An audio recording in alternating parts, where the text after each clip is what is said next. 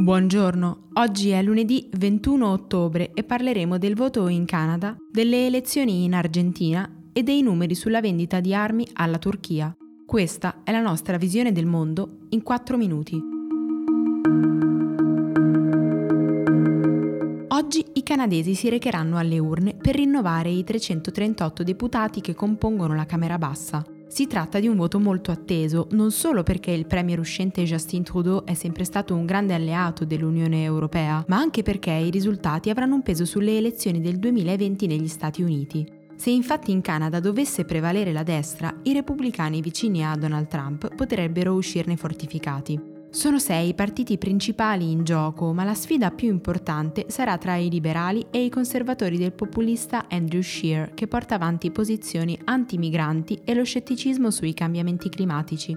La popolarità di Trudeau, ritenuto invincibile fino allo scorso gennaio, è precipitata recentemente per lo scandalo legato al favoreggiamento dell'azienda SNC-Lavalin e per la diffusione di alcune immagini risalenti al 2001 in cui è ritratto con la faccia dipinta di nero. Gli ultimi sondaggi indicano un testa a testa tra i due candidati, è quindi probabile che sarà necessario formare un governo di coalizione.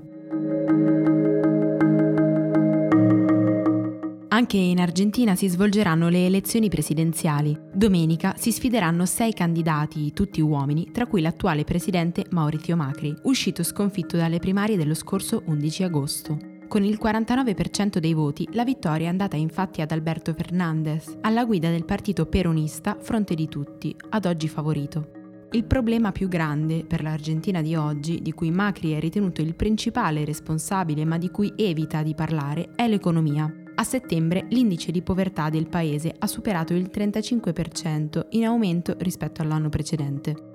Secondo la leader sindacalista Cristina Ledesma, la crisi economica e sociale iniziata nel 2018 è peggiore di tutte quelle precedenti. Molti ritengono che l'impoverimento sia stato aggravato dal prestito di 57 miliardi di dollari che il Fondo Monetario Internazionale ha concesso al governo in cambio di un durissimo piano di austerità che ha messo in ginocchio gli strati più fragili della società. Martedì scorso il ministro degli esteri Luigi Di Maio ha annunciato di voler firmare un decreto ministeriale per bloccare le future vendite di armi alla Turchia. Altri paesi del vecchio continente hanno agito allo stesso modo, visto che il Consiglio europeo non ha voluto emanare un embargo unitario. Una scelta importante non solo a livello simbolico. Solo il nostro Ministero degli Esteri, infatti, negli ultimi cinque anni ha autorizzato l'export di armi in Turchia per un valore di 943 milioni di euro, un dato in continua crescita dal 2014. E l'Italia rappresenta appena il 2,3% del totale. Oltre a Stati Uniti e Russia, infatti, all'interno dell'Unione Europea il maggiore esportatore è la Francia, seguita da Germania e Regno Unito.